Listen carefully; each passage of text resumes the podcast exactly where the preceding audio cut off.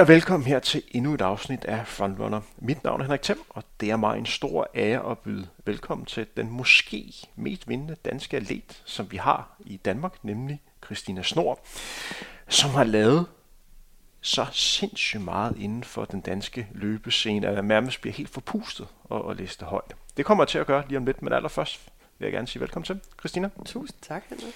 Og øh, tak fordi du har lyst til at tage forbi her i Sands Brygge og lave denne optagelse med mig. Kort præsentation af dig. Du er blevet 48. Man kan ikke se det, men øh, passer det ikke meget godt? Tak skal du have. Jeg er 48. Og øh, du har vundet imponerende 36 danske seniormesterskaber. Før vi trykkede play, så havde vi en lille diskussion om, om om der var nogle mesterskaber, der var vigtigere end andre. Det kommer vi ind på lige om lidt. Så har du deltaget i Europamesterskabet øh, tilbage i 1994 og 2001. Er det korrekt? Så har du været til VM i 1997. Er det noget indendørs? Det var også indendørs, ja. På 60 meter? Ja. Og så har du en kandidat i folkesundhedsvidenskab og Ph.D. i sundhedsvidenskab. Det lyder rigtig fancy. Så har du været speaker til øh, mange forskellige løb. Det er jo Elstafetten, Copenhagen Marathon. Du har blandt andet speaket mig i mål, ikke så langt herfra, da jeg løb Copenhagen Marathon tilbage ja, ja. i 2013. Kan du huske det løb? Jeg kan huske det. Jeg husker det tydeligt. Jeg kan huske det tydeligt. Hver eneste gang. Mm. Det er fornøjelse at speake de løb der. Jeg er en af de få mennesker, som har været på forsiden af BT dagen efter et løb.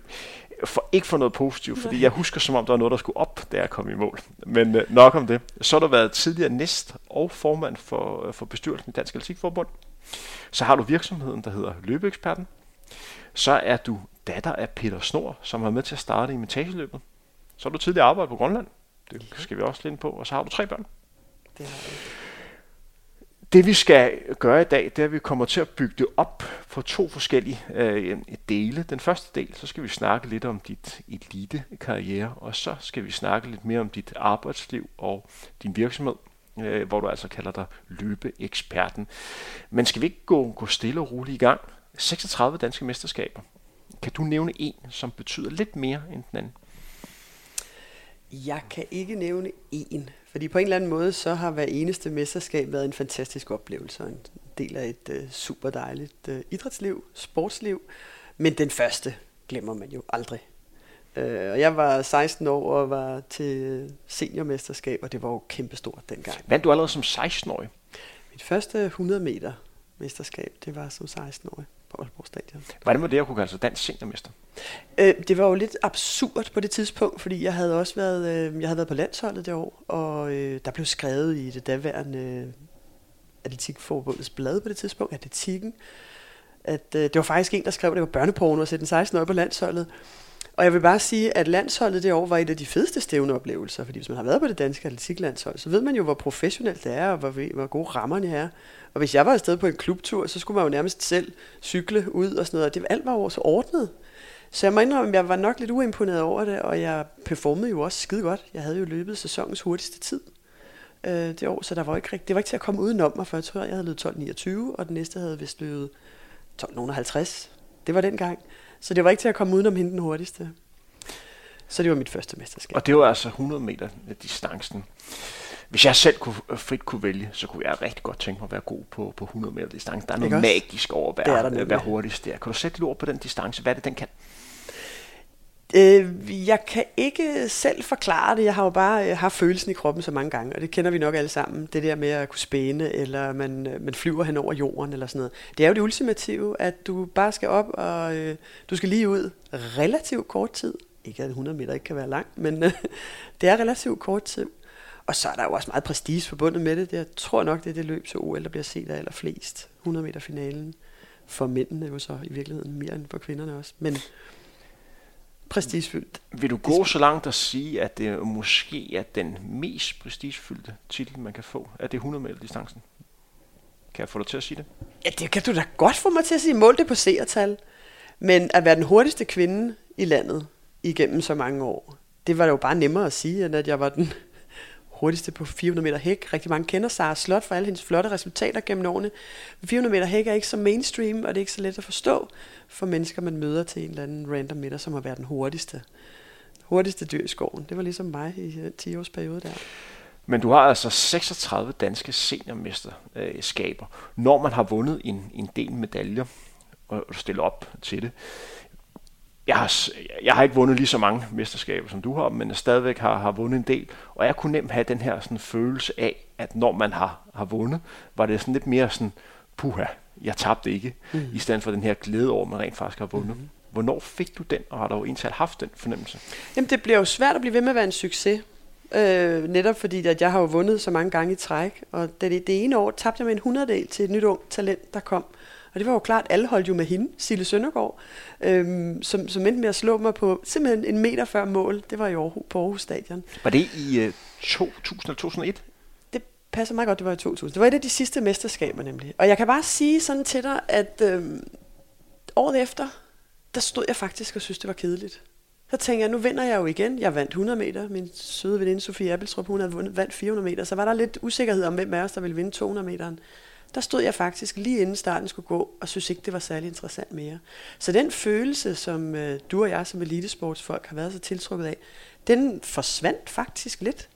Jeg vil sige, det var så også efter øh, 10 år med rigtig meget træning og 17 gange på landsholdet øh, i løbet af den tid. Så jeg fik måske bare sådan lidt nok. Nu var det tid til noget andet i livet. Så det var den der forelskelsesfølelse, jeg havde alle de år, jeg var halv, jeg, jeg kan godt sige professionel idrætsudøver. Jeg var jo ikke professionel, så jeg fik penge for det. Men jeg brugte 25 timer om ugen af min tid på træning. Og det var sådan en dejlig vane, fordi jeg havde træneren og gruppen og klubben og landsholdet og, og det hele. Det var en del af hverdagen, ikke sandt? Så den forsvandt faktisk, dagen inden jeg vandt min sidste 100 meter. Du har jo stillet op på fire forskellige klubber. Yeah. KF, FIF, Sparta og, og 1900. Hvad for en klub har du følt dig sådan mest en del af? Har du sådan en klub, hvor du sådan, øh, føler, det er, det er min klub? Uh, nej, ved du hvad, Dansk Atletik er min klub, vil jeg sige på den måde, fordi jeg startede i KIF, det var det helt perfekte sted at starte. Det var min, min fars gamle klub, og øh, han fulgte mig med derned, da jeg var 12 år. Så kom jeg ud i Frederiksberg IF, havde fantastiske ungdomsår i Frederiksberg, fra jeg var 15 til jeg var 20. Og så skiftede jeg jo til Aarhus 1900, hvor vi på det tidspunkt havde et helt fantastisk kvindelandshold. Kvinde Europacup-hold. Var det på grund af studiet, du så det over? Det var faktisk, fordi landstræneren boede i Aarhus. Jeg trænet med den daværende landstræner Erik Barslev i nogle år, og det var lidt bøvlet. Vi fik jo vores programmer med fax dengang i 90'erne. Det lyder fancy. Ja, det var fancy dengang faktisk. At, øhm, og så trænede vi jo selv, og så det blev lidt, så havde jeg nogle coaches, altså nogen, der hjalp med at få træning eksekveret. Ude på Frederiksberg Stadion faktisk. Men så flyttede jeg til Aarhus, i, jeg boede der egentlig kun halvanden år, og så... Øhm, blev jeg ved med at stille op for Aarhus 1900, for vi havde et fantastisk hold. Det var jo min bedste år nærmest. Selvom de hurtigste tider, de kom så, da jeg faktisk begyndte at træne mange kamp i Sparta i slutningen af 90'erne. Og det er jo på mange måder den allermest professionelle klub, man kunne være i på det tidspunkt. Også på det tidspunkt, det tror jeg også, det er i, i dag, fordi Sparta har været øh, forgangsklub. Så det, så det handler ikke om, at den ene klub er bedre end den anden. Det var fantastiske klubber at være i, øh, ud fra de, de rammer, som var gode for mig som atletikudøver på det tidspunkt. Som sagt kommer vi til at gennemgå din karriere, men vi kommer til at gøre det sådan lidt overordnet, fordi vi skulle snakke om hele din flotte karriere, så kunne vi sidde og snakke her de næste 8 timer, og vi skal jo også nå nogle andre ting i dagens udsendelse. Det næste spørgsmål, du får, største oplevelse med atletikken, har du en ting, som du gerne vil fremhæve, hvor du tænker, det her, det var sgu en fed oplevelse? Åh, oh, hvor ville det være fint, at øh, hvis jeg kunne sige én ting, ikke også? Men når jeg sidder her 25 år efter, jeg stoppet egentlig, eller øh, er det det? Shit. Nej, 20 år efter, jeg stoppede med atletikken, så er der simpelthen så mange ting på toppen af den der kransekage. Øh, første appearance på landsholdet var kæmpestort, men det drukner jo lidt i at øh, være på Eurosport fem år efter, hvor mine venner hjemme kunne se mig løbe 60 meter. Øh, og jeg synes måske også, at første gang jeg var så våget at stille op i fem discipliner til DM, det var så 102 og 400. Og så havde vi gode klubhold, både på 4x100 og 4x400. Da vi fik den 4x400 medalje om halsen, hvor jeg havde nået mit mål om 5 DM-guld ved samme mesterskab, den var fandme lækker. Hvornår var det? Det var i Aalborg i 99. Og så gentog jeg det så i Østerbro i 2000.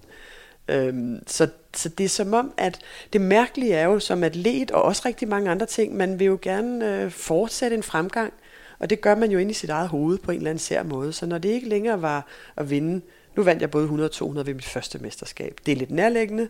Mange er både, det, det går ikke i dag, for der er simpelthen så mange dygtige topsprintere. Så de kæmper om det hver gang. Men hvis man vandt 100, så vandt man typisk også 200 dengang jeg, jeg løb. så blev det også 400. Så blev det også stafetterne. Var man heldig nok til, at hele det setup kunne spille. Og der byggede jeg stille og roligt ovenpå i de der... Jeg har taget otte titler på 100 meter, og vist fire på 200. Og så, så, så det er jo en mærkelig måde at bygge ovenpå. Men jeg husker tydeligt den der femte guld på en weekend op i Aalborg, som er nok er den. Der er ikke mange atleter, der har nappet fem guld på et mesterskab. Nej. Det, så jeg sad lige og tænkte, om der, om der er nogen andre, der har, har gjort jeg det. Jeg sidder lidt alene. Øh, jeg tænker, at, at den har du for dig selv. Jeg sad lidt og overvejede, om sådan en som Morten Jensen muligvis kunne have, have gjort det med noget 100-200 længde og noget stafet, men jeg tvivler på. Jeg tror 400 meter var for langt til Morten. For jeg, tvivler, jeg tror ikke, du har kommet ud på 4x400 meter andet, så jeg tror også, de fleste år, de første stiller op for Fifilerød, og de har i hvert fald ikke vundet stafetguld, så det er, det er nok ikke ham. Rikke Rønhold har heller ikke gjort det. Mm. Så øh, jeg tænker, du har det nogenlunde for dig selv. Jeg har det for mig selv. Ja, ja så, jeg så skulle det være nogle af de der Flensborg. De er også gode til mange forskellige ting. Største skuffelse med atletikken?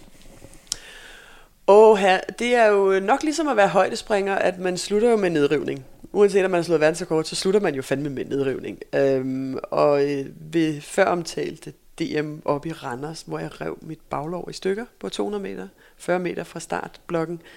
Det er, sådan en, det, det er jo ikke en skuffelse, fordi det er faktisk første gang, jeg bliver skadet, og efter 11 år at få en stor alvorlig skade. Det er jo en succes i sig selv. Så, så øhm, hvor en af de nuværende landstræner, Lars Petersen, han kom over til mig bagefter jeg har aldrig set dig løbe så hurtigt en 40 meter. Men det nytter jo ikke noget, når det var en 200 meter, jeg stillede op i. Så, så det, det, det, det tænker jeg som en skuffelse. Men ellers så tror jeg, at jeg er sådan en atlet og person som sådan, som øh, de ting, der skuffer eller øh, mudder billedet, de ryger over i sådan en, øh, en, et, et, et mørkt, et skyggefuldt område over hjørnet. Og så kaster jeg ikke så meget lys over på dem længere. Så øh, jeg er jo heller ikke så stolt af EM indendørs, kom jeg faktisk ikke til start, fordi jeg vred nakken. Jeg, jeg gjorde et eller andet med min nakke, så jeg fik en do not, did not start. Var det i 94 eller 2001? 2000. Ja, det var der i, øh, i starten. Det var, det var en rigtig ærgerlig oplevelse. Men øhm, jeg, jeg har ikke så meget fokus på, på nedturene faktisk. Men for langt de fleste atleter, så er det jo største, det er vel at komme til OL. Det har det vel også ja. været for dig. Så, så det må vel også på en eller anden måde sådan være lidt skuffelse, at, at det ikke øh, lykkedes. Øhm, joken dengang jeg var atlet, det var jo, at det var så sindssygt svært at komme med til OL. Man skulle klare kravet inden 1. maj det år, og det vil sige, at man skulle finde stævner. Man skulle dels planlægge en formtop, og man skulle finde stævner. Så dem, de landstrænere, der har været med så længe, der måske lytter med her, de vil kunne nikke til det, at uh, der, sker, der sker jo rigtig meget omkring de der udtalelseskriterier. Så vi snakker om OL, som kunne være aktuelle for dig. Det er OL i 96 i Atlanta og 2000 i Sydney. Det er vel de to, der har været det, spillet. Det var nok det omkring. Ja. Og da jeg trænede med landstræneren der i omkring 91, så var det også det mål, han havde. Ja.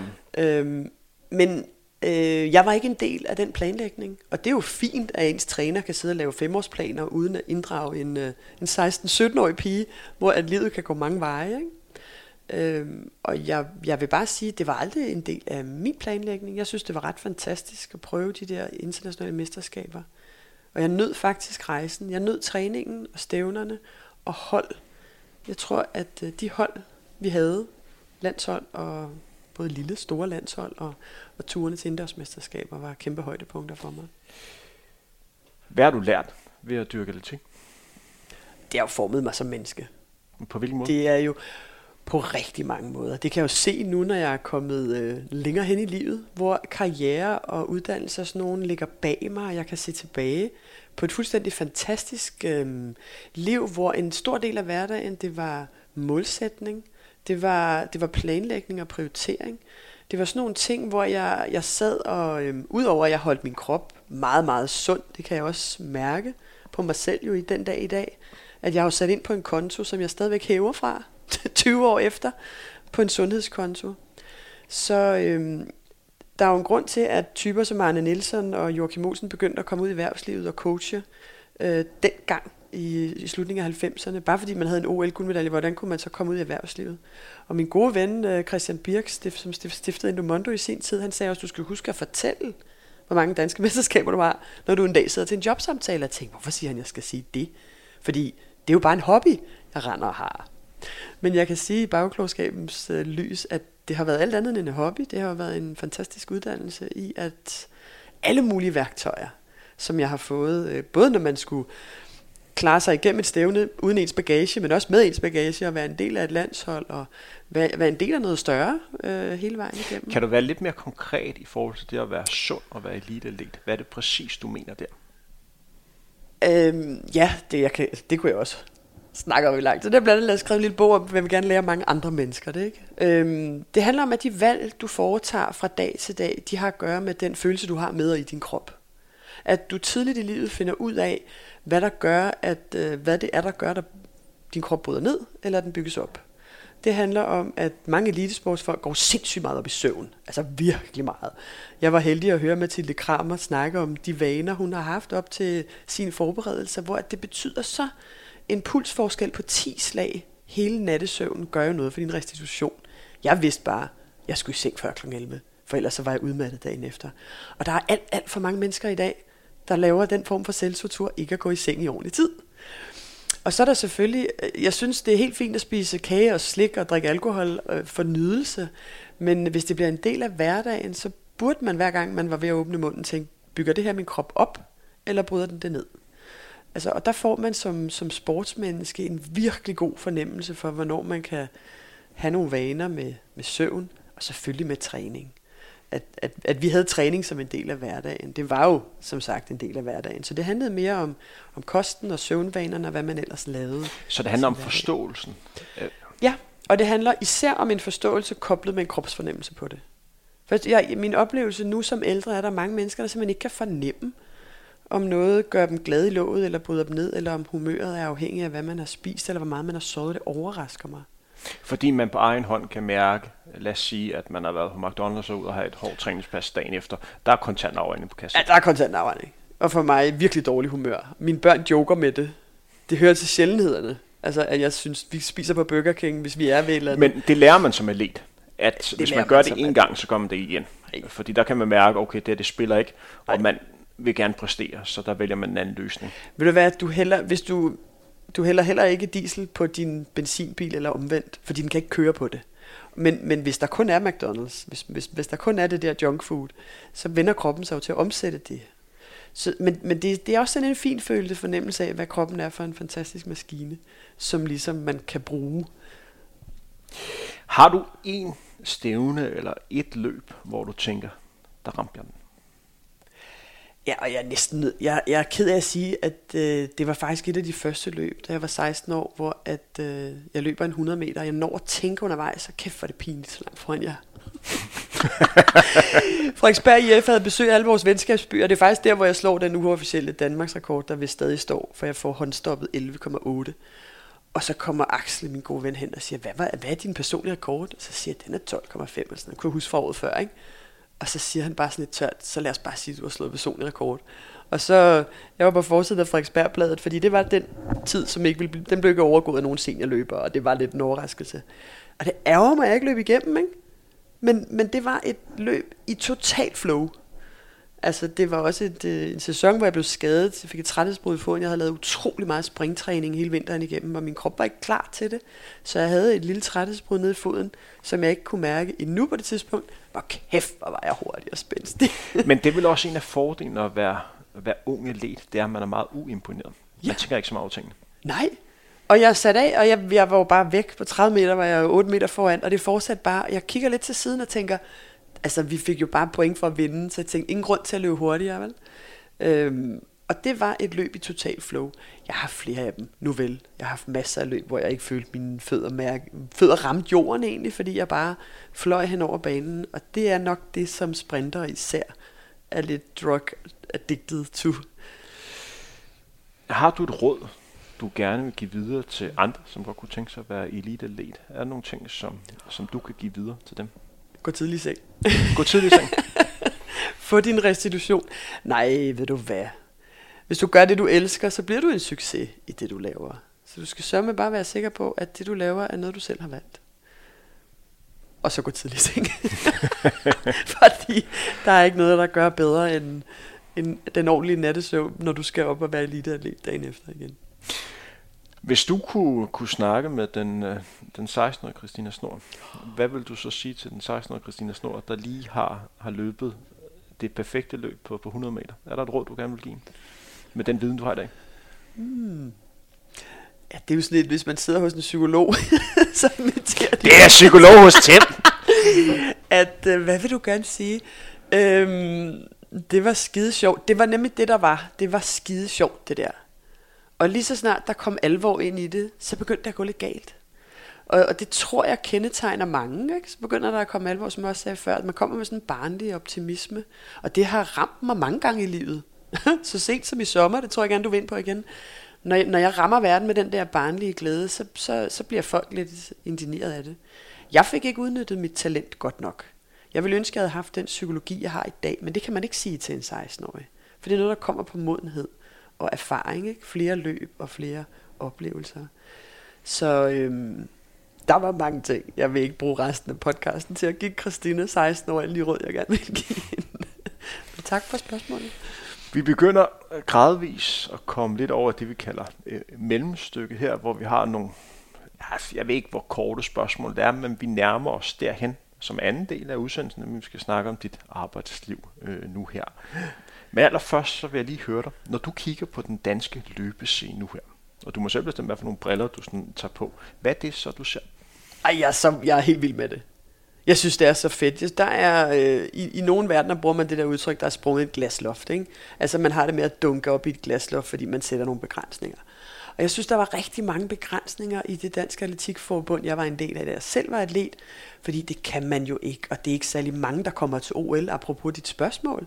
Der var jo øh, en eller to deltagere ved OL dengang. Ikke? Øhm, så, så der blev sat mange begrænsninger på, og det synes jeg bare ikke, der er mere. Jeg synes, det er fantastisk at mærke, både på atleterne og på, på hele setup'et omkring, altså is, især det, det handler om trænerne og baglandet til de atleter. Der er ingen begrænsning på, og de bliver hyldet, de bliver båret frem i det. Jeg er så dybt imponeret over hver eneste mesterskab, hvor man sidder og ser de resultater, som hvis jeg havde hørt det, tilbage midt i 20'erne, så jeg tænkte, det er ikke danskerne det der, det er svenskerne eller øh, finnerne, der leverer det. For det var Sverige og Finland, der var store atletiknationer, da jeg var ung. Ikke? Men hvad tror du, der, hvad tror du årsagen til øh, lige nu her, med, med din baggrund og ud fra din viden, at vi har nogle danskere nu her, som rent faktisk præsterer ganske fornuftige resultater på, på, til mesterskabet. Den seneste bevis er jo Mette Graveskov, mm. som var meget tæt på at få medalje på en distance, som er svær. Øh, 60 meter hæk er, ja. er en svær distance, ja. og hun var jo så tæt på, som hun øh, kan ja. komme, og sat den ene danske rekord efter den anden. Mm. Jeg tror, hun satte tre danske rekorder mm. over øh, tre øh, løb. Er svaret her, at, øh, at det handler om at komme med til mesterskabet og få erfaring? Er det det, der tror jeg er årsagen til? Du skal helt klart med til mesterskaberne. Det ved alle jo, med, hvis, du skal, hvis du skal have eliteforskere, hvis du skal have elite frem. Øh, du skal jo eksponere folk tidligt for det, så de kan prøve det af, så de kan lave fejlene så tidligt som muligt. Og det var det, man måske ikke gjorde i samme omfang. Du fik ikke mulighed for at komme med og snuse til det, så du kunne komme mere og slappe af. Men det er et fantastisk eksempel på de ting, vi snakker om. Fordi starten af juni var første gang, altså der så hun stadigvæk 13 sekunder som en barriere. Hun har brudt nogle, nogle kæmpe barriere øhm, sidste år også. Det er det glasloft der, fordi der er få hundreddels forskel, ikke? Men, men det er så kæmpestor en forskel på at løbe over eller under øh, de, de tider, vi snakker om, ikke? Øhm, og jeg ved ikke, det er en, det er en holdindsats. Du står også og ser på to stafethold, som er rivaler og bedste venner. Ikke? Jeg har fornøjelse at stå og interviewe dem til Sparta Spartas stævne, til Eurosport-kanalen, og de, når de står off-kamera, altså det er jo, de elsker jo at, at skubbe hinanden frem. Vi så det kun med Joachim Olsen, da jeg var atlet. Efter ham, så kom der jo et hav af gode, ikke et hav, der kom en håndfuld rigtig dygtige kuglestøder, fordi de, de så det ske, og så fulgte de efter i slipstrømmen. Og det er en gave øh, ved atletikken nu, og i og med det tager den periode, jeg ved ikke om det tager 8 eller 10 år, det kan Mikkel Larsen fortælle meget mere om, og nogle af de andre dygtige trænere. Hvor lang tid tager det at bygge atleter op til at komme til OL? Der skal den satsning i gang snarest muligt, den brede satsning på at få flere unge talenter ind, så vi kan blive ved med at... Men når jeg kigger tilbage på den generation, som du var en del af, der havde sin storhedstid, forstå mit spørgsmål korrekt, sådan i, i 90'erne, mm. øh, starten, nullerne, så synes jeg, en af de største udfordringer ved det for, øh, for den generation, som du er en del af, Rik Rønholdt var en del af, at I, Heidi Jensen, at I manglede dem, som var på toppen. Dem, som havde præsteret til mesterskabet. Øh, som man kunne se op til, okay, det er det op, vi skal være. Fordi at man bliver ved med at arbejde med den sult og den, den gejst, der er, for at komme derop, for at man kunne se, at det kunne lade sig gøre. Mm. Fordi hvis du ikke har de der forbilleder, der er det op, så er det virkelig svært at vide, hvad der skal til. Jo, Wilson var der på det her tidspunkt, men Wilson skilte sig lidt ud, fordi så meget så man ikke til hans historie, var det specielt. Der var også en Robert K., som blev stærk. Han var også, Joachim var også god på det tidspunkt, men der er godt nok stor forskel på at løbe 100 meter, så stod kuglestød. Og det kan man begynde at se nu her. Du har flere leder, der viser vejen og viser, hvad der skal til. Fordi var det ikke det, I manglede lidt på det tidspunkt? Jo, men det bliver selvforstærkende. Det bliver lige netop selvforstærkende, at du har de atleter, som er danske. De var lige over på den anden side af sundet. Altså, der var jo masser af svenskere, som var til at spejle i, men det var jo en helt andet setup. Men, men min klare opfattelse, ja, du skal have en enkelt, du skal have et individ, som har psykologien og kan se sig selv stå i en finale eller få en medalje om halsen til et stort mesterskab. Det skal du. Men det, som man har undervurderet i mange år, synes jeg, i Danmark, det er den satsning, det kræver fra klubber og fra, ja, fra hele, hele baglandet og alle omkring. Du skal have behandlere, og du skal have mulighed for, for uddannelse, arbejde, beskæftigelse og støtten i hverdagen. Fordi ellers så, det var en enlig svale. Joachim, han kunne sit, han var i USA også. Wilson, han havde en polsk træner og kørte sit eget setup. Så det var et, øhm, et mere fragmenteret øh, og, og, og mere sporadisk succesfuldt, hvor man har lavet en satsning nu, som jeg synes viser sig øh, i, især i alle de dygtige sprinter og hækkeløber. Men der er jo fantastiske resultater hele vejen rundt i alle løbediscipliner. Også dem, vi ikke er vant til at være. Så det er jo en gigantisk fornøjelse. Og i øvrigt kast. Altså, vi skal jo ikke... Og når man nævner nogen, så kommer man til at glemme nogen, ikke?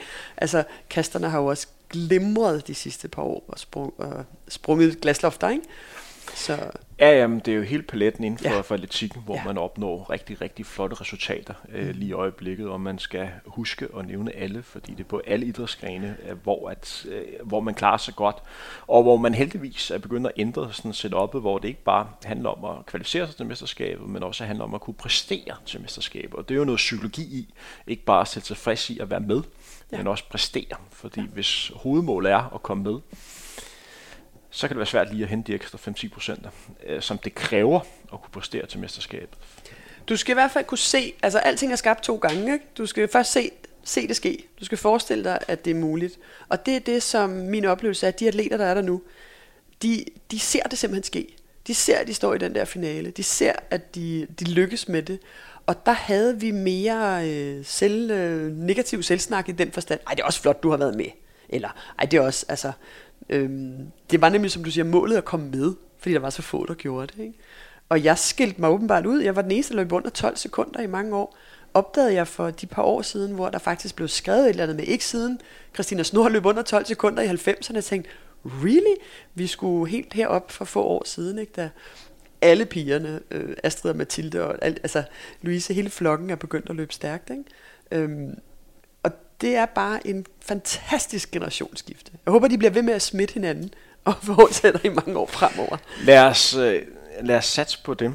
Ja. Øh, jamen, lad os gå, gå lidt videre. Du er jo datter af Peter Snor, som har startet i Rimitage-løbet. Hvad betyder det løb for dig? Det er jo min storebror.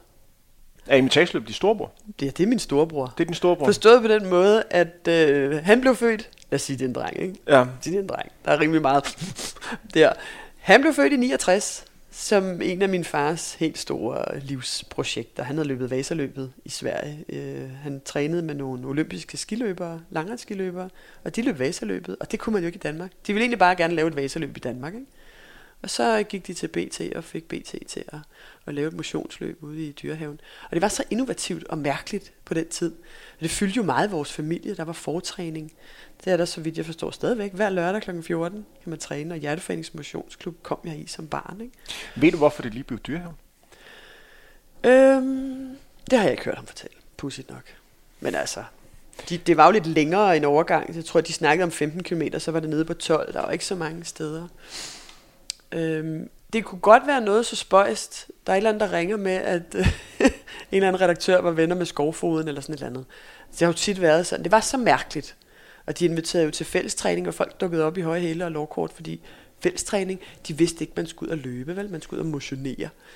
Øhm, startede i 69. Mine forældre blev gift øh, kort tid før det første, og min søster blev født i 71, og så bliver jeg født i 75 og min bror i 77, og vi tre har tit, vi røg jo alle sammen ud og sad der på skråningen, på det der lille afspærrede område, hvor vores far stod med den der store øh, håndholdte mikrofon og satte løbet i gang i så mange år. Så øh, det er på alle måder en del af, jeg ved, det er en, det er en del af rigtig mange danskers øh, motionsliv, og der er mange løbere, der er blevet født i går så en ved, at deres efterskole har haft tur til ametageløbet, eller noget, noget af den stil. Som ham, som du sidder og snakker med nu her. Jeg vil ikke Præcis. være løber, hvis det ikke har været for, for erimitageløb. Det er jo det. Det er en stor ting for rigtig mange, og der er også meget prestige i at komme først i det løb, eller ligge inden for de der øh, procenter. Altså, der er mange, der går op i det, som egentlig er Øh, det er vist Europas ældste motionsløb. Der har været lidt, ja, så vidt jeg, mit far har været detektor, fordi han har udtalt, at det er verdens ældste motionsløb, men det er verdens ældste motionsløb med tidtagning, for der har været nogle ældre løb i USA et par år før. Ikke? Det er kæmpe innovativt. Og øh, det har selvfølgelig gjort, jeg har jo konkret fået øh, motionsløb ind med modermælken, og øh, det har da formet rigtig, rigtig meget af den, jeg er i dag. Så, så det løb er jeg et, jeg rigtig gerne vil arbejde for og med. Det gør jeg ikke pt, det har jeg gjort i mange år, for at det ikke skal være et af de løb, der, der uddør, som desværre nogle store løb har gjort. Fordi det specielle ved mit der også betyder øh, meget for mig, øh, det er, at det er løb, der vækker minder. Ja. Altså, det må du også gøre, når du står derude. At man sådan tænker tilbage, at man sådan bliver mindet om, hvordan tingene var engang. Og det er vel en af de få løb, jeg kan ikke nævne andre løb, hvor jeg har den samme fornemmelse af, at du har sådan en rar følelse af, at her er jeg også stået som barn, og den der ja. historietilgang, den der sådan, den hyggelige ting, ja. øh, hvor mange andre løb er også fede, men der er det mere at komme ud og løbe stærkt, eller sådan ja. andet. Her er det hyggeligt, det, det vækker ja. minder, og det kan det løb. Men det har du ret i, det har jeg ikke tænkt over sådan. Altså, jeg var jo bare, jeg, jeg vidste jo vidderligt ikke, hvad der foregik. Der var jo tusindvis af mennesker rundt om mig de første mange år, da jeg var barn. Så blev det jo, når jeg så blev 100 meter løber, det var jo forfærdeligt langt. Altså, det var jo helt vanvittigt. Jeg har et udklip derhjemme, hvor der stod Danmarks hurtigste løb 1.23.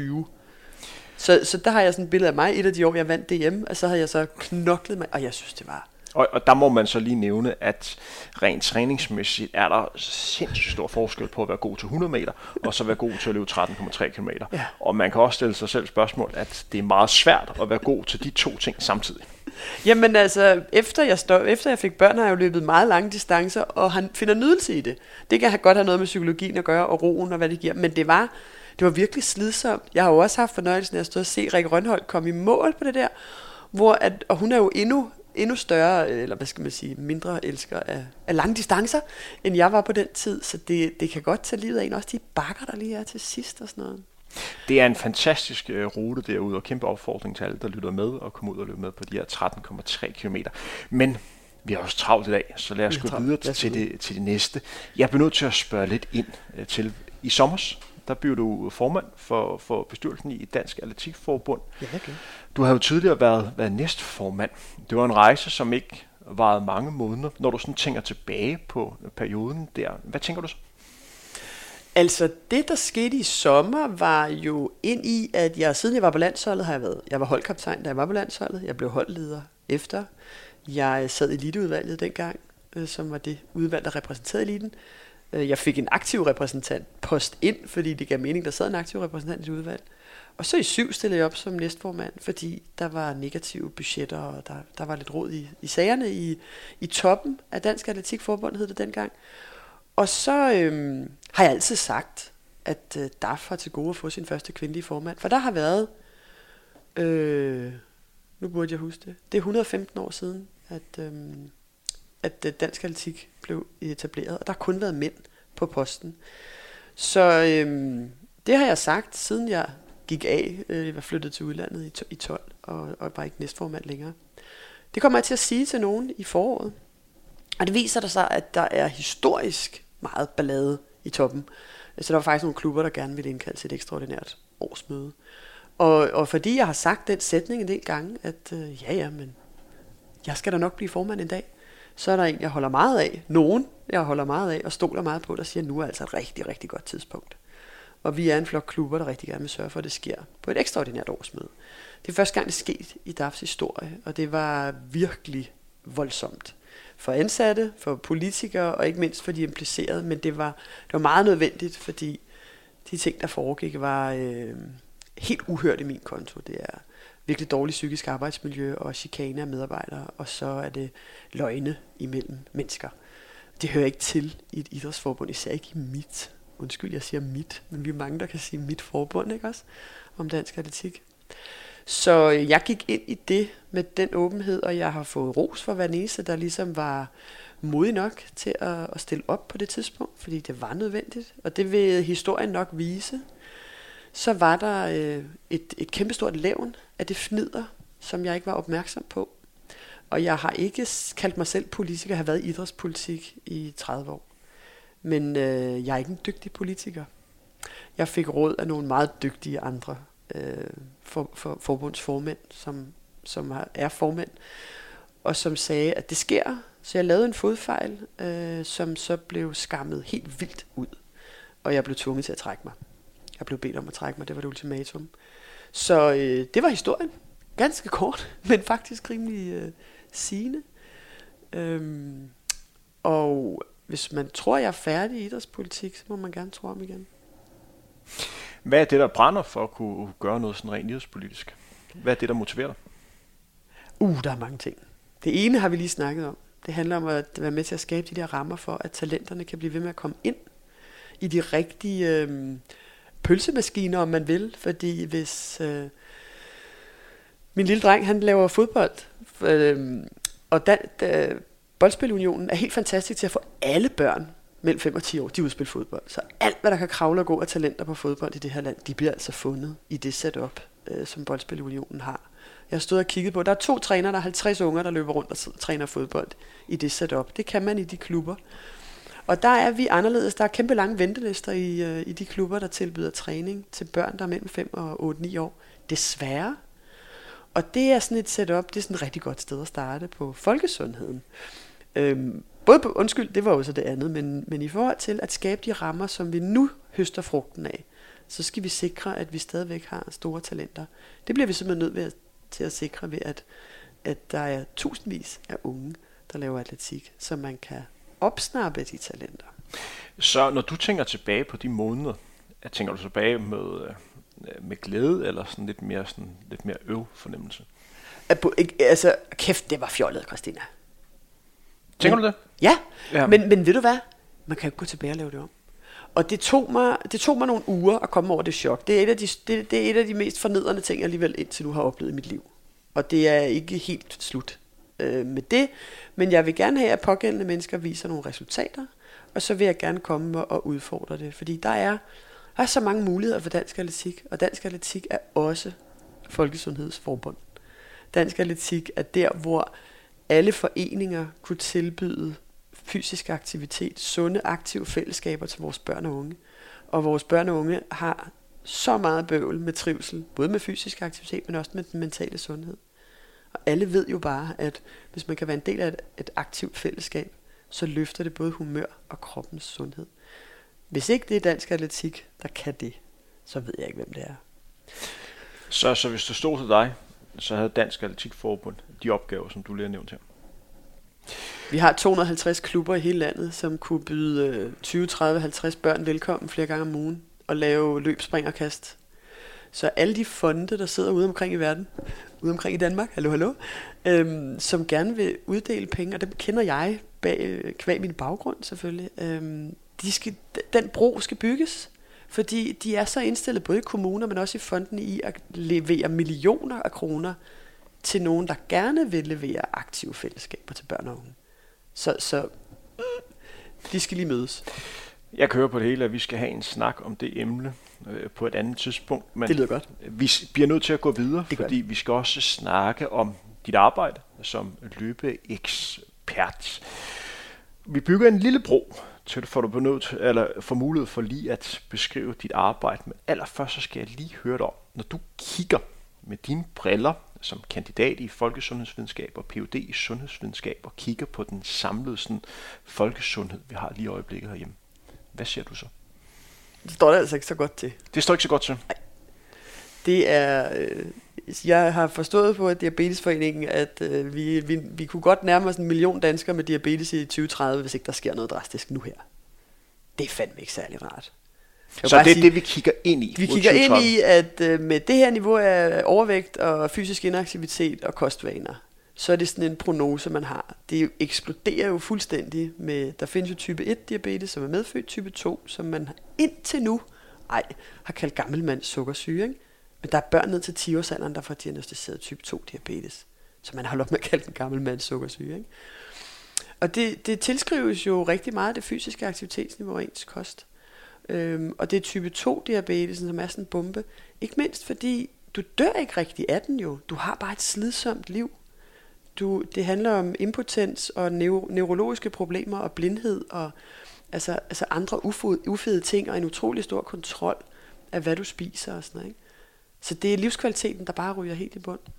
Og et svar på det kunne være det koncept, som du har udarbejdet. Kan du sætte ord på konceptet? Konceptet, altså 1K a day. Du ved, man siger, an apple a day keeps the doctor away.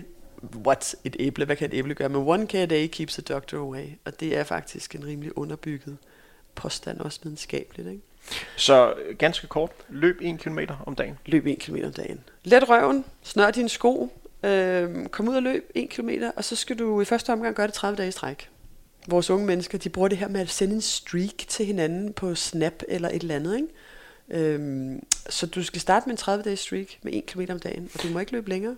Og er det fuldstændig ligegyldigt, hvor hurtigt du løber den kilometer? Det er fuldstændig ligegyldigt. Men, men løb er defineret ved, at begge fødder øh, løfter sig fra jorden, ikke også? Så du skal altså lige svæve.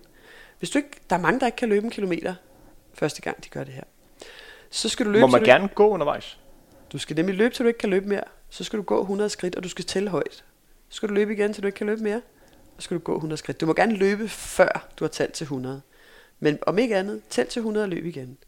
Og jeg har jo øh, haft kontakt med flere, som måtte gå tre gange på deres første kilometer, for folk ved heller ikke, hvor lang en kilometer er. Så det er rigtig vigtigt, at du tænder en app på din telefon, eller henter en eller anden af de der tracker-app. De fleste smartphones har sådan en sundhedsapp, som kan fortælle dig, hvor langt du har gået eller løbet. Men tilbagelæg en kilometer, og husk at tracke det, for det er ret tilfredsstillende, især hvis du starter den første i en måned, og så har du sådan en fuld plade, og ingen huller i osten, vel, øh, efter 30 dage. Du kommer til at opleve en kæmpe forskel på din sundhed. Jeg har fået så mange meldinger allerede efter de der 14-18 dage, med, med en, øh, en øh, bedre humør, bedre nattesøvn. Og sådan den her kropsfornemmelse, vi snakkede om lidt før, den får et kæmpe boost opad af, at du gør noget, hvor du sveder og bliver forpustet. Fordi dem, hvor det her koncept kunne være interesseret for, det er dem, der kigger ind mod de her livsstilssygdomme. Det er dem, som ikke stiller op til DHL-stafet. Mm. Det er dem, som ikke er med i et fællesskab, fordi det at være løber er ikke noget for dem. Nej. Det er præcis. Det er, nu sad jeg med tår i øjnene, sådan er jeg, men da jeg sad og så til Royal Run, øh, det er jo den vildeste dag at sidde og se fjernsyn hele dagen til Royal Run, at der bliver sendt 12 timer med løb på DR. en masse eksperter ind. Du var også inde. Ja, vi må øh, hellere lige Nej, øh, sige, at det var på, på TV2. Ellers så tror jeg, at TV2 bliver ked af det. undskyld, undskyld. Men jeg vil så gerne lige sige, at det var ret fedt at sidde og se fjernsyn på TV2. TV2 hele dagen. Alle de indslag og alt det benarbejde, der er lavet, for det er ren folkesundhed. Og, og det, at vores kære kronprins vælger at holde sin første fødselsdag sådan, og så mange danskere med, det er jo en fantastisk, apropos at kigge ind i en rollemodel, vi snakkede om tidligere, Hæft, hvor er det fedt. Han løber med alle sine børn og flyver landet rundt. Der så jeg blandt andet Bente Klarlund sidde og fortælle om den allerstørste sundhedseffekt. Det er jo ikke dem, der er med der, og du har helt ret. Det er jo ikke dem, jeg er interesseret i, men jeg har bobler indvendigt hele dagen til Royal Run, bare af at se tv på TV2. Det er, at det er, der er historisk mange, der begynder at lave motion. Der er historisk mange, der løber langt og laver Ironman og hvad vi er. Men der er også historisk mange, der ligger på sofaen. Og det kommer vores børns generation, Henrik, til at betale for helt konkret, fordi man, man bliver gammel, eller man bliver ældre med alle de her livsstilssygdomme, som er så frygtelige at leve med. Og Bente Klarlund, jeg hørte hende sige det her, det er jo sofakartoflen, der har den største effekt på sundheden. Fordi hvis du og jeg, som har trænet hele vores liv, og som er ret velholdt af vores alder, hvis vi træner lidt mere, det gør ingen forskel på vores sundhedsrisiko. Men hvis du letter rumpen fra sofaen, og for eksempel starter med 1K a day i 30 dage, og efterfølgende 1,2 km i 30 dage, så har du gjort en kæmpe forskel. Så det er dem, jeg gerne vil have fat i. Fordi det, vi snakker her om, også at lave en livsstilsændring. Ja. Og på, fordi man kan diskutere, hvor meget forbrændingsmæssigt er ved at løbe 1 km. Men når man gør det tilpas mange gange, mm. tilpas mange dage i træk, så er det der, man får en effekt, og man måske også opbygget det, som der vi to godt kan blive enige om, den her motivation og den her sult til måske lige at, skrue en lille smule mere. Mm. Men jeg vil godt øh, lige snakke lidt mere om, hvordan man rammer det rigtige tempo. Fordi mm når jeg snakker øh, med løber, øh, mange af dem jeg snakker med, måske lige på niveauet over øh, dem, som det her henvender sig til. Mm. Men der er mange, den største udfordring, det er, at man typisk kommer til at løbe for stærkt ja. i det. Og jeg kunne forestille mig, at der er mange, der tror, når de skal ud og starte på en kilometer, at man simpelthen bare skal, nu skal man bare starte på uret, og så skal man bare løbe alt, hvad man kan. Og, hvis man gør det, så får man en over hammeren. Det vil det også være for mig, hvis jeg skulle løbe en kilometer alt, hvad jeg kan hver eneste dag. Det vil det også være for dig, og det vil det også være her. Så ja. får man ikke rigtig lyst. Men hvordan får man sagt det, at man skal altså at du skal altså løbe i et tempo, hvor jeg kunne formode, at de gerne skulle kunne snakke samtidig. Hvordan får man kommunikeret det ordentligt ud? Ej, men ved du hvad, der er så mange ting i det, du siger. Jeg har lyst til at... Øh, altså, det kan være, det er dig og mig. Der er så mange misforståelser inden for løb, som jeg slet ikke kan snuppe. For hvis du vidste, hvor mange jeg har mødt, der har sagt, ja, men altså, det, man får ikke noget ud at løbe en kilometer. Så begynder de at fortælle mig et eller andet med et kalorieregnskab, og jeg står bare og kigger og tænker, ved du hvad, så går du hjem og fortsætter med at træne på din måde, og så kom tilbage, hvis du vil prøve noget nyt. Det her, det handler om, pluk lige knuppen af, og så bare gør, hvad Christina siger. Undskyld, jeg er så direkte. Fordi det hænger overhovedet ikke sammen med, hvor meget du forbrænder. Du må gerne gå ud og spænde, og så stop, og så spæn, hvis det er det, du har lyst til. Men sagen er, at det her det er en vaneændring. Det er faktisk ikke et træningsprogram. Det er faktisk en vaneændring. Det er det ene, jeg vil sige. Altså, og det, det sværeste, vi mennesker kan udsætte os selv for, det er at ændre vaner. Kan du huske dengang corona lavede alt muligt, og så når vi måtte slippe det igen, så kunne vi heller ikke finde ud af at komme tilbage til vores gamle vaner. Så det her, det er faktisk en vaneændring. Så det er en uddannelse i at blive løber? Det er en uddannelse i at blive løber, og jeg skal bare sige, jeg har fandme også hjulpet, øh, undskyld, øh, at jeg bander, jeg har virkelig må, hjulpet mange elite løber også med bare at sige, det her streak running, det kan nemlig noget. Fordi hvis, så skal du bare løbe 5 km hver dag. Og for sådan en som dig, hvis du fik det at vide, bare 5 km, det er jo overstået på et kvarter ikke? eller 20 minutter, og for andre vil 5 km være et Kilimanjaro at komme op af. Det handler om, at du skal i gang. Og det handler om, at det her, øh, især når folk så siger, 1 km, det er jo ingenting, det gider jeg ikke snøre skoene for, så siger man, hvad bliver det på en måned? Nå ja, det er 30 km. Hvornår har du sidst gjort det? Ja, det var før tvillingerne blev født, og de er lige fyldt 6 år. Nå, skulle vi så blive enige om, at du går altså, du kommer op fra sofaen, og det er det, jeg skal hjælpe dig med. Og, og folk, efter det, jeg har strykket sammen, det er level 1 og level 2 og level 3, det tager 90 dage. Netop, som du, hvad sagde du lige? En uddannelse i at blive løber. Det er lige præcis det, det er. Det tager 90 dage, og du skal være tålmodig. Fordi dine senere led, de kan ikke klare at løbe længere eller hurtigere. Det er derfor, jeg fortæller dig, de muskler er klar, og du er nok klar oven i hovedet, især hvis du er en af de der, der har kunne løbe før i tiden. Men dine senere led er ikke klar til belastningen. Så du bruger cirka 50 dage på at bygge senere led op til, at så kan du bare stikke af og løbe dit halvmarathon, hvis det er det, du gerne vil. Men du skal simpelthen være tålmodig de første, allerhelst synes jeg, 90 dage. Men jeg er fuldstændig enig i det, du siger, men du svarer stadig ikke på det spørgsmål, der hedder, hvordan finder man det rigtige tempo? Øhm, og, og, er det er en af de ting, jo, nu skal du høre, fordi... Og, og er det overhovedet en tal Hvorfor vigtigt? er det vigtigt? Ligesom der er nogen, der kommer og siger, at jeg har da lært, altså ham, der har bildt verden ind, at man skal løbe over 40 minutter før fedtforbrænding starter, han skulle have en kæmpe olfert, hvis jeg møder ham, eller hende. Og det samme med det der, hvorfor betyder tempoet noget? Begge fødder skal slippe jorden. Så er du i løb. Hvis begge fødder slipper jorden, så, så, så, så er du i løb, så får du sved på panden og bliver forpustet. Det betyder, at de 250.000 km blod, du har inde i kroppen, de står faktisk og arbejder. De bliver mere muskuløse, uanset om du løber 7 Der var nogen, jeg har en Facebook-gruppe, hvor dem, der har, øh, løber efter det her, de er inde. Så var der en, der havde slået op, at 5-0 per kilometer, det var et rimeligt løbetempo. Jeg sad bare, jeg så det der opslag, så var der nogen, der havde skrevet, at jeg kan godt løbe 4.45, så var jeg inde og skrive, det der, det, det gider jeg næsten ikke at være med til, det lige før jeg baner det her opslag. 5-0. 5 minutter per kilometer, det er altså et rimelig hederligt tempo, hvis du, er, hvis du løber 25 minutter på en DHL-stafet. Og husk på, vi snakker om, at jeg vil gerne have folk op af sofaen. Der er folk, der er glade, fordi de har en kilometer tid under 9 minutter. Fordi, så vi skal ud i verden. Fordi hvis vi lige øh, slår den op, og så tager duelstafetten, jeg tror nok, at gennemsnittet på alle, der er med til duelstafetten i København, det er omkring 125.000 løber. Jeg tror, at gennemsnit på 5 km ligger på omkring 29 minutter. Ja, så det er 6 minutter per kilometer. Det er 6, 6 ja. minutter per kilometer. Ja. Så det er jo, øh, men jeg siger ikke, og du får mig ikke til at sige, at man skal løbe et eller andet, fordi så er jeg lige startet op med en gut, som har så mange problemer med tilbagevedende skader. Og det vil sige, hvis han løber under 34, så får han skæld ud. og det kan han sagtens. Men det er en opbyggende periode. Det er en periode, hvor han løber 4-7 km hver dag. Men fordi han løber på mellem 4,45 og 5,15, så er det så roligt og hyggeligt. Og du kan godt tænke, gud, det vil gøre noget godt ved en krop. Hans hoved har så svært ved at acceptere, at det er god træning. Men han har altså løbet over 100 km, når der er gået 30 dage, så han bygget sin krop op. Så hans uddannelse til løber er, at jeg hjælper ham med at blive uddannet i ikke at være en skadet løber. Altså det er de dumme løber, der bliver skadet, ikke? Fordi især jer mænd, I kan jo løbe solen sort, og I kan løbe hurtigere, end I egentlig kan. Det er det, der giver skader. Og så har vi nogen, der gerne vil lære folk at løbe, at blive, altså for folkesundheden, for velværet, ikke? for det fysiske og mentale overskud i hverdagen. Så, så det parameter, der hedder, hvor hurtigt gør jeg det, det er irrelevant i den her sammenhæng her. Det er irrelevant, hvis du kører mit 1K a day princip. Så er så, du ved at blive løber, ja. Så, men selve fornemmelsen, man har, når man løber, mm-hmm. er det den, man sådan har mere fokus på? Det er interessant, du spørger, fordi der er faktisk nogle af de nye løbere, som så begynder at sige, det er lidt mærkeligt, for så i dag, så vil jeg gerne tage den med ro, så løber jeg 6.30, det er faktisk hårdere end at løbe 6,00. Hvordan kan det hænge sammen? Og det kender du og jeg jo, for man har jo nogle cruise-tempi, når man begynder at lægge mærke til det.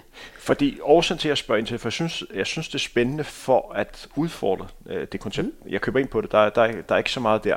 Men jeg vil udenbart tro, at langt de fleste løber, også folk, der er i gode form, vil blive udfordret, hvis man hver eneste dag løber en kilometer, hvor man vel og mærke løber nogenlunde, hvad man kan. Til gengæld vil de så hurtigt finde ud af, at hvis jeg nu skruer tempoet en lille smule ned, så er jeg måske kommer nemmere igennem i morgen.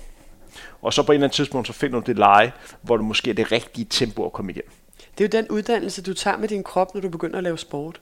Som jeg nævnte for lang tid siden, og jeg, jeg ikke havde luret ville kobles til nu, vel? Altså, det er nemlig den fornemmelse, du får. Og, og jeg vil sige sådan, jeg trænede en, han arbejdede som rullende sælger. Han havde været i Aarhus i sin bil, 700 km frem og tilbage. Jeg skulle ned og løbe 1 km, ikke? Og han tændte den der måler, og da han synes, nu må det da i hvert fald være 1 km, så han løbet 650 meter. Han anede ikke engang, fordi han i hans bil, der tog han jo en kilometer på 20-30 sekunder. Ikke? Så du skal bare vide, at mennesker, som ikke er løbere i forvejen, det farver nye verden. Så sidder jeg ikke og siger, du skal løbe mellem 6 og 8 minutter per kilometer. Du skal bare snøre skoen og komme ud, og så skal du, begge fødder skal slippe jorden så meget som muligt på 1000 meter. Ikke? Fordi, men, men det er nemlig interessant, det du siger, fordi hende, der skrev, det er ikke en uge siden, hvor at hun havde ligesom opdaget, at det, var, det føltes lettere og rarere for hendes krop hun troede, hun kunne slappe af ved at løbe langsomt. Men, men, men det kender... Ikke nødvendigvis i starten. Nej, det kender, det kender mange løbere jo, men hun har løbet i et øh, halvanden måned, vil jeg sige. Så hun er netop begyndt, og så fordi hun har sit ur og lægger mærke til det. Og det, der er rigtig vigtigt, og grunden til, at det også er vigtigt, at man tager tid på den her kilometer, det er fordi, det holder jo ikke op med at blive hårdt. Jeg har mødt nye løbere, der siger, jamen du bliver jo også forpustet. Jeg troede, du var i god form. Så tænker jeg, okay, er det det, du tror? Mennesker, som ikke er vant til at løbe, har måske en idé om, når man kommer i god form, så holder man op med at blive forpustet og træt. Sådan virker det jo ikke. Vi presser os jo ofte til forpustethed. Netop fordi, nu, nu, nu løber jeg lige lidt længere eller lidt mere. Ikke? Hvis man tager udgangspunkt i det her 90 dages læring i at være løber, mm. den uddannelse, mm. den en proces i at lære sig selv at kende. Hvis vi de spørgsmål, som du typisk oplever, de problemstillinger, som de her løber, som du arbejder med, har, hvad er det? Hvad er det for nogle største udfordringer, man typisk har, når man skal starte på sådan 90 dage? Ting nummer et, det er, at folk gider ikke løbe så kort. Det er den første udfordring. Allerførst, det er, sådan, det er alt for lidt, jeg gider ikke snøre skoene. Og hvad siger du så til Så siger man, så bare fortsæt at træne på din måde. Altså, jeg siger bare, hvis du gør, hvad jeg siger, så kan du forvente de her resultater. Det er så stort et overgreb på, hvad, jeg ved ikke, hvad det er, folk er blevet bildt ind omkring løb, med at meget, det skal, det skal tage lang tid, og man skal løbe langt for at komme i god form. Det er den første ja, ubekvemme sandhed, folk ikke rigtig kan lide. Så det er klart, at det er for kort. Øh, men jeg siger til folk, hvis du nu var løber i forvejen, det er der mange, der er, så siger du må gerne løbe, men du må ikke løbe over 2 km om dagen. For så bliver det 60 km på den måde. Du må ikke løbe længere end 2. Så ikke ham, jeg lige nævnte, som ikke vidste, hvor langt en kilometer var. Han var de er meget glade for 1 km præcis. Men hvis du er vant til at løbe, så må du gerne gå i gang med to, men det skal være hver eneste dag. Ting nummer to, folk siger det også, jamen jeg er glad for at cykle, eller jeg går meget siger, det er super fint, så bliv ved med det, men det gør ikke noget godt ved dine knogler. Og den anden ting, nu nævnte jeg diabetes, den anden helt store folkesygdom, vi får i fremtiden, det er jo knogleskørhed. Så, så hvis vi lige stopper med toren, ja. øh, og lad os sige, at vi har nogen, som, som cykler, og, og lad os sige, går lidt øh, i forvejen, det betyder ikke noget i forhold til denne uddannelse. Det kan de godt fortsætte med. Ja, ja, jamen, altså folk må jo gøre, hvad de vil ved siden af. Men hvis du gerne vil være løber, og så få den folkesundheds, altså få den sundhedsfølelse, også kroppen giver igen med, af at løbe så afmålt og så vedholdende. Det er vedholdenhed, der er nøglen til succes med løbetræning. Fordi det der med de store udsving og løbe stærkt og øh, lave, det, det giver ikke så godt som på den lange bane. Det giver i hvert fald ikke kontinuiteten, som vi det... hurtigt kan blive enige om, er jamen, en af de vigtigste veje, hvis du gerne vil have ja. succes. Ja, præcis. Og for selv når folk føler, at de har haft en måned, hvor de slet ikke har trænet, så er de måske løbet 50 km eller 40 km. Det er stadigvæk mere, end de gjorde året før. Så hvis du har været igennem mine 90 dage, så, så vil der blive denne her, hov, nu løber jeg jo som minimum halvanden kilometer om dagen. Og det bliver så 50. Det er altså det, der lægger folkesundhed på dig. Var der andre, øh, andre ting, øh, som er, er udfordringer for, øh, for løbere, som, som du oplever ved at køre det her koncept? Vi har snakket lidt om lysten til at løbe mere. Jamen, det er klart den største. Altså det, der ødelægger det for folk, det er, at de går for meget i gang. De bruger deres gamle idéer om, hvad løbetræning er. Og så tager de lige sådan en lang tur i weekenden, og så gør de og sådan, ikke? Og det er de jo ikke. De er nok ikke klar til at løbe 10 km, fordi det var før tvillingerne, som er blevet fem år, ikke? Men, men de har den der vane med at løbe 10 km. Og det er der, hvor det hver gang er gået galt. Så det er virkelig også en menneskelig evne i at trække i håndbremsen, lige for den her afmålte periode, ikke? Men der er rigtig mange indvendinger. Jeg møder faktisk en del af de her, jamen Christina, det virker jo ikke fordi, så siger jeg, det er fint. Jeg kan kun sige, altså jeg har jo kun i går sådan været i kontakt med en 700 mennesker, der har prøvet det her i de sidste to år. Og så ved jeg, at det har haft nogen, pludselig ser en klumme i politikken med en kvinde, der startede på det, som har fået det fortalt af en kollega. Og jeg sådan, det er bare super dejligt, at det her streak running eller micro running kommer ud i verden, fordi jeg tror rigtig meget på, at det er dem, der kan få sofa-kartoflerne op, fordi det kan være en vaneændring. Hvad sker der, når man har overstået de 90 dage? Så kan man, øh, jeg har jo selv været på det, jeg kalder level 3 i to år. Det er super fint. Jeg har et mål om at løbe øh, 80 km om måneden. Det gør jeg med 5-7 løbeture om ugen på 2, 3, 4 km. Og det, der, der kan jeg godt blive. Men jeg har ikke nogen ambition om at løbe et længere løb. Jeg har hjulpet nogen, som efter de tre måneder sagde, ej, det der Copenhagen Half øh, i september, det er en drøm, ikke? Så sadler vi lidt om, skruer lidt op. Princippet fortsætter med 5-7 ugentlige løbeture, fordi hvis du gør noget mere end fem gange om ugen, så bliver det ved med at være en vane. Men en ting, som er også interessant, som du siger, det er jo det, at man skal tracke sin, sin ture. Ja. Fordi i, der er jo også en Facebook-gruppe, hvor, mm. som jeg selv er medlem af, mm. hvor folk, det er jo altid dejligt motiverende at se, når folk lægger et billede op af deres, deres løbetur. Hvor vigtig er den synlighed? At det at hele tiden at huske på, at man er fælles om det her? Eller er det form for anerkendelse af det, man har lavet? Den, er, mm, den, den skal slet ikke undervurderes. Det skal slet ikke under. Så når jeg siger til folk, du skal finde en app, du skal, hvis du ikke løber med din telefon, har du så et ur, kan du gøre et eller andet, fordi det er, den synlighed er så vigtig meget for dig selv. Fordi så kan du sidde og kigge tilbage, prøv lige at se mig, de sidste tre måneder jeg fandme løbet 90 ture. Pludselig går der sport i at løbe 100 dage i træk. Pludselig går der sport i helt andre ting. Så, så hele det her, hvor du prøver at snakke dig selv ud af det, og ud af træningen og tilbage til sofaen, det forsvinder lidt, når du har denne her. Og det er det, de der apps kan, og du kender dem jo, du ja, kender ja, flere end mig. Der, der er alle de der kudos og alle de der fællesskaber, og det er det, der giver os sådan en, en slags Candy Crush i sportens verden. Ikke? Og der er mange, der har fortalt mig, at i min gruppe, øh, så deler folk, og det inspirerer nogle af dem, der endnu ikke har skrevet eller kommet i gang, til at gå i gang. For der er nogen, der skriver om 30 kilos overvægt, og det her, det giver mig løbeglæde. Og når den person går tilbage til sin læge og siger, jeg er begyndt at løbe, så vil lægen nok bare sidde og tænke, yes! Fordi de fleste læger, de er ikke vant til, at man kan sætte en med 30 kilos overvægt i gang med at løbe. Fordi man jo løber 5 km ad gangen, eller løber i en time, eller sådan noget. Ikke? Og det er sådan en ting, jeg har opfundet, fordi jeg synes, der var for stort et gap. Der var alle dem, du kender allerbedst til, og eliten og Royal Run-menneskerne, og så er der bare et kæmpe gab. Og så bliver man skammet ud, hvis man ikke er en af dem, der løber. Hvad med sådan et, et simpelt spørgsmål, som jeg næsten vil gætte på, som du også har fået? Høres jeg klæde om til det her? Der er da vildt mange. Prøv at høre, i december så lavede jeg sådan en uh, challenge uh, med mærkelige løbeture. Ikke? Altså, hvor har du, hvor, hvor har du mærkeligt Fordi der må være nogen, der, der tænker, jeg står lige her, børnene er i børnehave, de leger godt, jeg løber da lige min kilometer. Det er da det. Jeg har, da, jeg har fået nogen deroppe på de der trackede ture, sådan seks gange rundt om en legeplads. Det er jo det, du finder ud af, at du kan.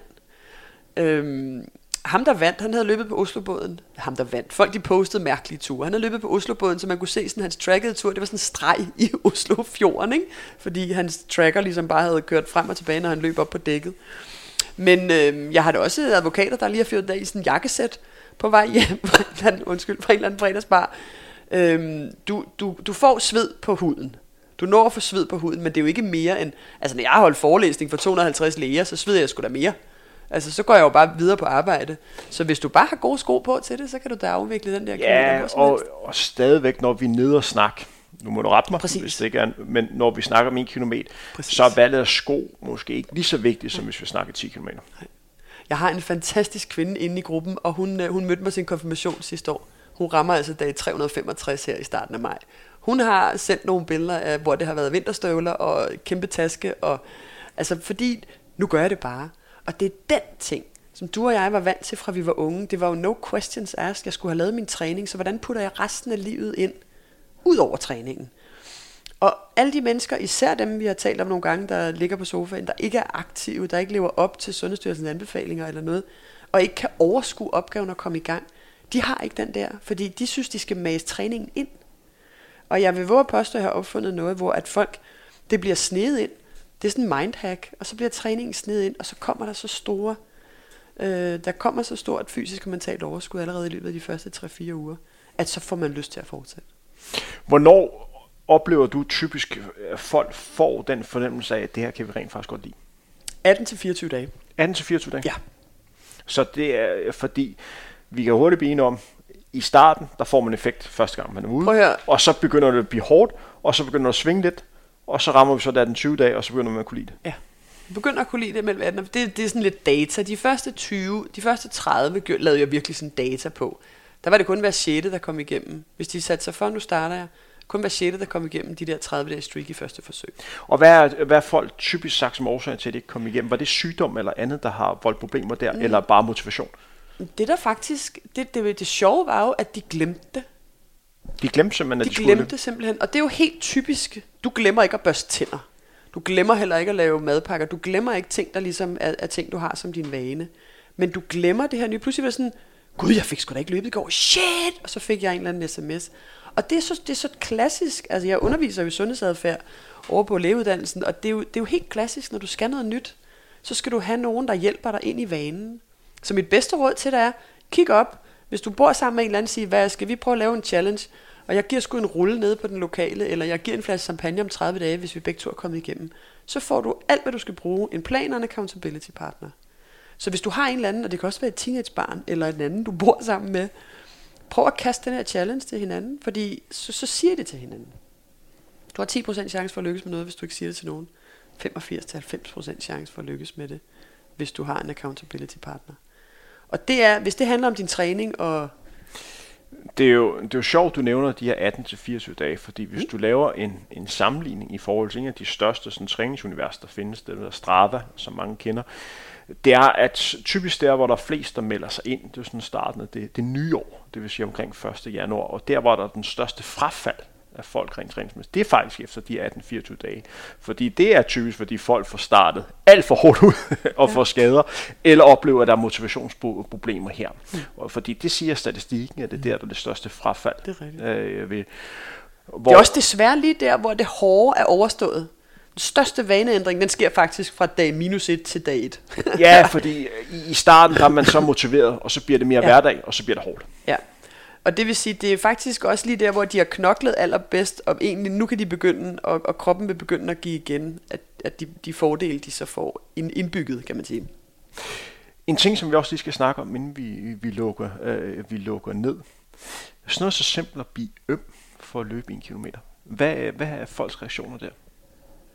Øhm, jeg, det, jeg har fået tilbagemeldinger, handler klart mest om, hvor svært det er at få løbet den kilometer. Så du får ikke melding om, at folk rent faktisk skal blive ømme at kunne løbe en kilometer. Nej. Fordi det er jo typisk udfordring for mange, når det kommer i gang. Ja. Det er, gud, jeg bliver sgu øm af det her, og benene bliver trætte efterfølgende. Det har jeg ikke hørt om løb. Der var en, der desværre forstuede foden på sin løbetur. Og det er faktisk den eneste øh, ulempe, jeg indtil videre kan melde om, at hun simpelthen bred om. Så vi er nede og ramme en, en træningsmængde, fordi vi stadigvæk holder ned på et niveau, hvor den ømhed, som kan være udfordring for mange, fordi igen, hvis du ikke er vant til at være øm, Ja. altså, Ja, ja, så den, hvad, hvad det sker der for min krop her, og, Ja. og selv to, der har trænet meget, hvis vi lige pludselig har et par uger ikke har trænet så meget løb, og så skal ud og løbe en tur, bliver så bliver man også øm, og jeg tænker, gud, hvad sker der for min krop? Ja. Sådan har jeg tænkt tusind gange. Det er rigtigt. Jeg er gået ind i et bord, eller hvad? Ja, ja, altså, hvad, hvad det ene, der er sket for mig, bliver lige pludselig øm nu her. Mm. Øh, så, så, så den, den går man glip af med en kilometer. Det gør man faktisk glip af. Og Ja. en god reklame, du lige fik hævet frem der for det. Ja, det har jeg ikke. Jeg har ikke fået en eneste melding om ømhed. Så det overskygges af, hvor, øhm, undskyld, hvor, hvor, hvor anderledes det er. Hvor, hvor stort et overgreb det er. Det er et kæmpe overgreb på hverdagen. Dels er du enten, måske skal du skaffe nogle sko. Jeg siger, hvis du har et par sko, der er mindre end et år gammelt, eller et par sneakers ellers, ikke, så, så gå ud i dem. For som du siger, det er ikke de store krav. Så kan det være en præmie, du giver dig selv efter 30 eller 60 dage, du køber et par nye løbesko til dig selv. For det vil være en nydelse at få nye løbesko på. Ikke? Men jeg har faktisk ikke, jeg har ikke hørt nogen skrive om, at de er blevet ømme af det. Jeg kan også lige slå en, øh, en krøllet på en af de trænere, som, hvad kan man sige, som jeg har øh, arbejdet under, da jeg var elite atlet. En af de få trænere, som har den fancy titel af professor i løb. Vi to har snakket om tidligere, en der hedder Henrik Bø Larsen, som desværre ikke er her mm. øh, mere. Han var jo stor tilhænger af, at der skulle kvalitet øh, i løbetræning, men også tilhænger af, at man skulle dele løbetur ud på så mange bidder som overhovedet muligt, for at holde belastningen nede og holde kvaliteten. Og hvis man skulle forstå hans øh, teori korrekt, så for eksempel, hvis man gerne vil løbe 16 km på en dag, så for ham så han hellere, at man løb 8 gange 2 km, end at løbe 16 km ud i et. Ja. Så hvis du kunne overskue det, så han langt hellere, at man gjorde det, mm. fordi effekten i forhold til restitution og træningsudbytte var langt større Ja. ved at gøre det på, på den måde. Ja. Fordi det handler om at dele det op i bidder. Ja. Men, men der er, Og der nærmer vi os lidt det, Ja. som du sidder og siger her. ja. Men der er jo så mange øh, skoler inden for løbetræning. Og jeg jeg der har er haft, rigtig mange. jeg har haft et par løbetrænere, som har sagt, du kan da ikke, træne, du kan ikke sætte folk til at løbe hver dag, det bliver de skadet af. Så siger jeg bare, øh, nej, for de løber altså kun 1 kilometer. De får forbud mod at løbe mere end 2 kilometer ad gangen. Ikke? Og det er jo veltrænede mennesker, som så får lov. For du skal mærke vaneændringen. Og det, du skal ud og lave, skal fylde så lidt. Det skal være så nemt, at det ikke er det, der er barrieren for, at du kommer ud og træne. For langt de fleste mennesker i dag er der jo masse barriere mod at komme ud og træne. Jeg skal i fitness, jeg skal bruge en time, nogen skal passe børnene, og dot, dot, dot, ikke? Men, men selv de skønneste historier om det her dårlige vejr, pissøs regnvejr, sne, koldt, glat, det tager altså kun 8 minutter. Jeg, og jeg får det så godt, når jeg er tilbage. Det begynder folk at sige der ved 18-20 dage, uanset vejret. Fordi vi holder det på kilometer og noget, Præcis. som folk kan, kan overskue. Christina, vi er ved at nå til, til vejs ende. Du har også en bil, som der skal, øh, der skal ordnes. Vi har jo været i et godt selskab. Så, men skal vi ikke aftale, at vi, vi mødes igen inden længe og laver en ny udsendelse? Vi har jo flere ting, vi gerne vil snakke om, har vi ikke? Kæmpe tak, fordi jeg måtte komme. Det var super interessant og givende. Og også stor tak til dig, Christina Snor, fordi du har lyst til at tage forbi Islands Brygge og snakke om din karriere og gøre os klogere på din, øh, din arbejde som løbeekspert, hvor du uddanner folk i det at være løber. Mit navn er Henrik Thiem. Tak til jer, kære lytter, fordi I har hørt med på endnu en podcastudsendelse her hos Frontrunner. God træning derude. Vi snakkes ved.